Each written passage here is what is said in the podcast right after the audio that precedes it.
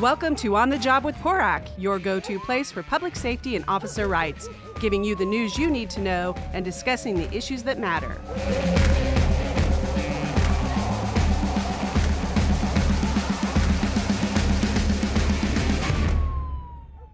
Hi, and welcome to On the Job with PORAC. I'm Brian Marvel, president of PORAC. With me today is PORAC Vice President Damon Kurtz and special guest John Gliatta of the Office of Independent Review in Fresno. Thanks for coming out. Thanks for having me, Brian. Pretty much today, we're just going to talk about what an independent reviewer does, probably in general, but we could also talk uh, specifically about um, the Fresno uh, component. Um, so, I guess in essence, what exactly do you do?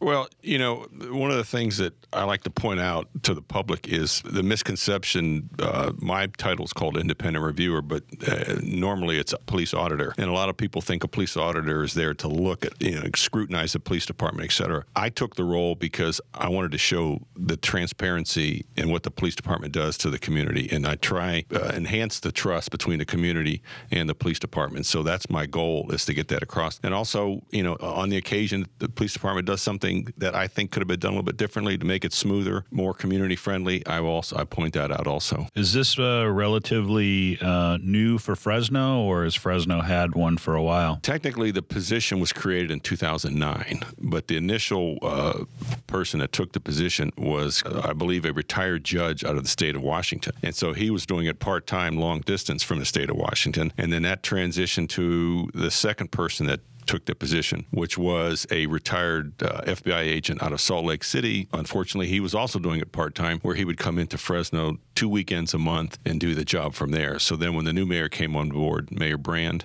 was elected. His goal was to make it a full time position, a resident of Fresno, and also added a little bit of additional component to it with community outreach, which is also a, a portion of what I do. That's great. So, what's your background uh, prior to joining the Office of Independent Review? I mean, I know your background because we work together. Correct. But I think it'd be good for the listeners to know, you know, how you came into this position and what background you bring with it. Sure. Back, I won't go uh, that far back because I wasn't on horseback, but I actually had a patrol car. I was a sheriff's deputy in Lee County, Florida, which is the Gulf Coast of Florida uh, area of Fort Myers.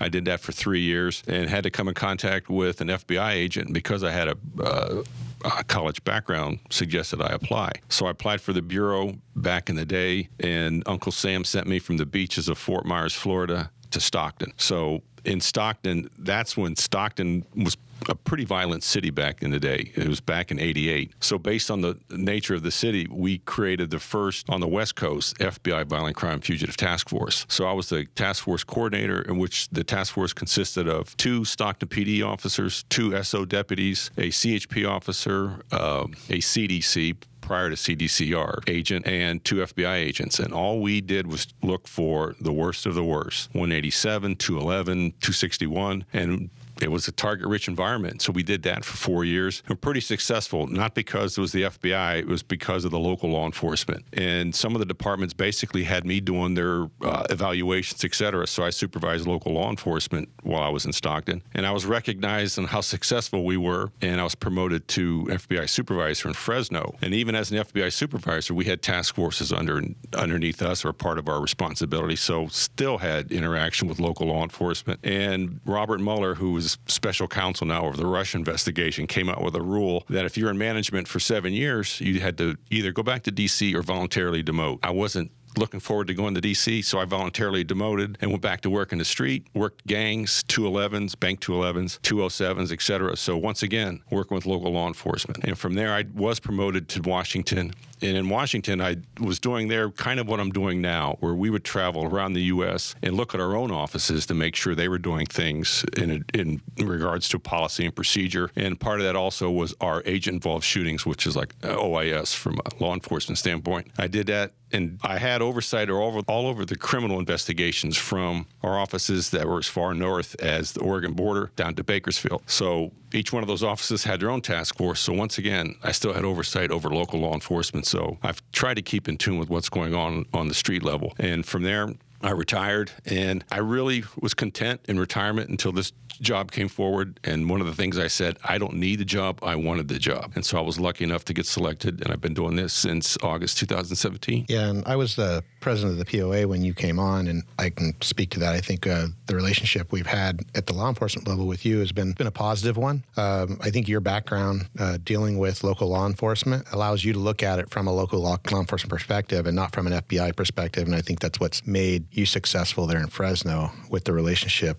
with the officers and, and, and leadership there, and also what you're doing in the community as far as trying to bring that level of trust and transparency. But for us, knowing that you're looking at it through the lens of what what from law enforcement's perspective too. So well, I appreciate that. And one of the things that I try and convey to the public, they don't understand. Uh, they look, in, a lot of folks look at it from a textbook standpoint, and you know when they see uh, an arrest situation going down, they don't think that the individual's uh, resisting. But if you're not complying, you're essentially resisting. So, uh, so I try and look at it from that standpoint. And I'm not an expert, and I explain that when I talk to local law enforcement. But I used handcuffs. I know handcuffs are applied, and I know what it takes to do a successful and a safe arrest. And so I try and convey that. And the, on occasion, if I think something went a little bit uh, could have been done differently, I point that out, but in a constructive way. I, the last thing you want to do is belittle the, the, the guys and gals on the street. I mean, they got a tough job, and so we just try and do it from a constructive criticism standpoint. So, what does a typical day look like for a police reviewer? Do you do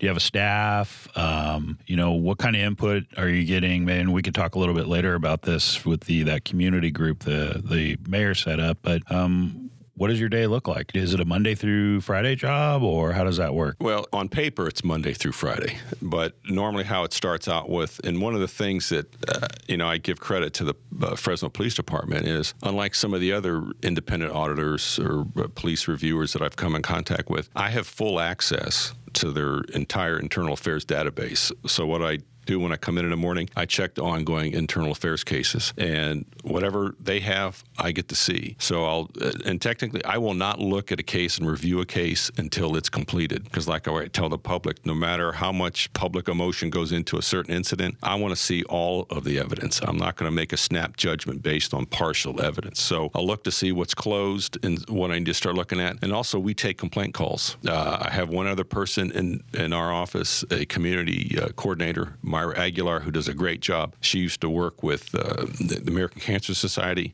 knows how to interact with the public, worked in prisons before, so she knows how to interact. Sometimes you'll have, you know, former suspects, et cetera, calling in, being a little bit disgruntled. So we deal with that and we answer everybody, no matter if we know that you know, based on the cases already completed, that they were in the wrong. We'll still deal with it, and we deal directly with internal affairs. And then, as far as community outreach, my schedule this week is I'm here uh, up here all day. Wednesday night, I have a community outreach uh, meeting with another group. Saturday, we have an all day uh, with another group, and we do that. If there's a community event going outside at a park, no matter if the heat of the summer, we'll set up our own information booth and we try and get the word out because a lot of people have never even heard of our office. Now, you talked a little bit earlier about the uh, the community group that the mayor had set up in addition to the to what you do. How does that plug into your reviewing? Do you receive input from them? Uh, do you provide them input? How does that work? What it consists of nine community members that the mayor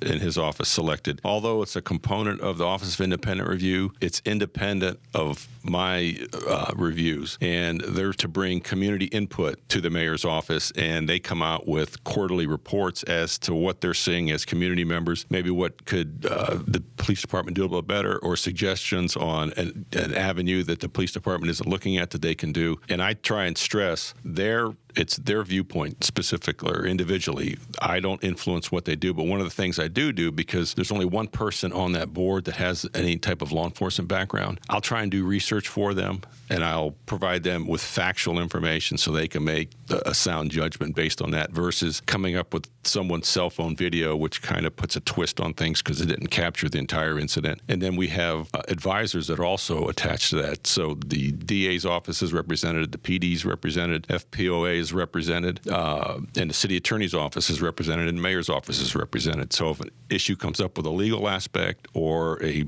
police function, those advisors are there to answer the questions and give them, uh, you know, from the background perspective of policies or procedures. Yeah, those were uh, some interesting meetings. You know, when I was the president, I sat on there as an advisory position, and it was good. You had the DA in there, you had uh, um, several folks in there, and folks of the in the community may not understand policy, may not understand statutes, and we can be there to kind of de- deliver that information or um, let them know, hey, that's this is why we do what we do, and and have that dialogue with members of the community, and in a the way it's set up, it's it's a it's not an open session meeting. It's not open to the public, and so you can have real conversations in there, and they're not worried from maybe they're representative of a, of a community group and they're they're not worried about asking certain questions or agreeing with something without with someone in the public maybe disagreeing with them and getting feedback that they can we can have real conversations and hopefully bring something forward to the city whether it's a recommendation on policy um, for the police department or maybe a city policy. But it's it's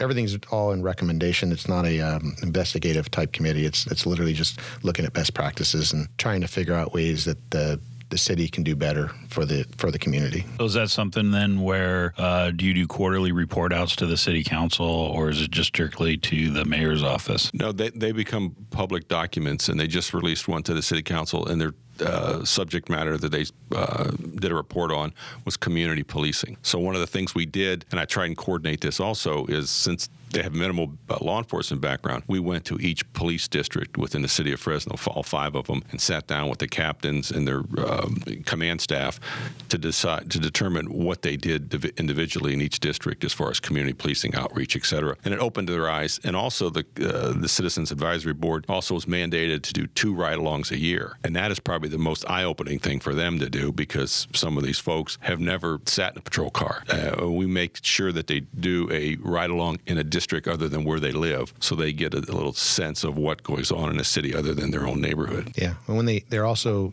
I'm assuming it's still happening when they first come on the board. They they go out to our training center and they get a, a, condensed version of use of force training and the force options training. The idea is to give them a perspective from, from law enforcement. So when they're looking at if they're going to make recommendations for how their law enforcement polices their city, they're looking at it through not just only the community's eyes, but also through the uh, the eyes of the of the folks that have to do the job. And and they found out real quick how things escalate when we probably had the most meek and mild member of the board put in a situation with a role player, and he saw his bad side come out very quickly, and he was actually embarrassed after the fact. And we said, "Well, now you know what they're going through every day and every night when they're out on patrol. Yeah, people that are out there listening to this, and I highly recommend, and, and I know Fresno's doing it, and I know they're doing it in San Diego, is, you know, to, to reach out to your local agency and see if they offer like a Citizens Academy to where you go in for a couple hours. Uh, they put through, uh, they talk about use of force, they talk about all the laws, the policies governing use of force. And then they, um, a lot of agencies have simulators, uh, use of force simulators, um, force option simulators, where you can, you know, they put a, a simulator simulated weapon on you and they put you in a scenario uh, shoot don't shoot type situation. Um, I know we do canine demonstration down in San Diego. Uh, we also do the taser and the bean bag and some of the other tools that are available to us. But you're right, it is an eye opening experience for a lot of people that get to experience that. They actually let them also aside from the simulator, let them use simunition, and I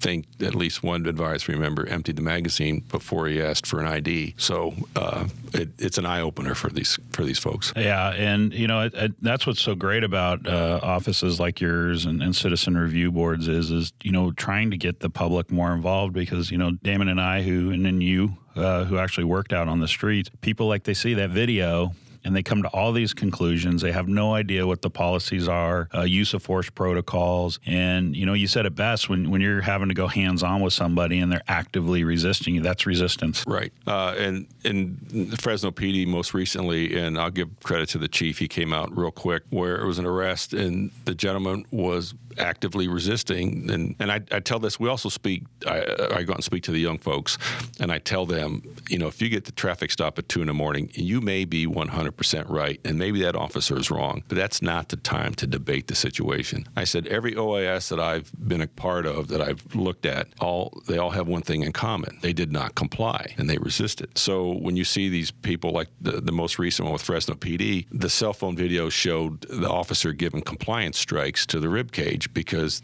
and why I used to, you know layman's terms called it the guy was turtling up with his hands underneath them. A big gentleman, you don't know what they're reaching for, what they may have or whatnot, and they see the last 10 seconds of a cell phone video of them striking this gentleman suspect, and they automatically come to, to the conclusion that it's uh, unreasonable force. But then when you see the body cam and you see the, the ongoing battle trying to get this gentleman just to comply with the simple handcuffing, so that's what we try and point out because in addition to my background with the Bureau, I was on a SWAT team for 10 years. I'm a tactical instructor, firearms range master for 20 plus years. So when I look at cases, I also look at it from that angle that, you know, safety is number one. Uh, and the general public, like you said, they're not aware of the five uh, issues where by law they're allowed to use force to overcome. And people think that, you know, they have to actually be shot at before they can engage. And, you know, it's how many occupations are out there where every morning you don't know if you're coming home at the end of the day. I know it's, it's interesting that you brought up the uh, have to be shot before we can return fire. During our use of force stuff that happened here at the Capitol, uh, we had some military people come up and they talked about their military use of force or, uh, uh you know, engaging with the enemy. And, you know, they, they said said that they had to receive fire uh, before they could return fire. And I go, it's just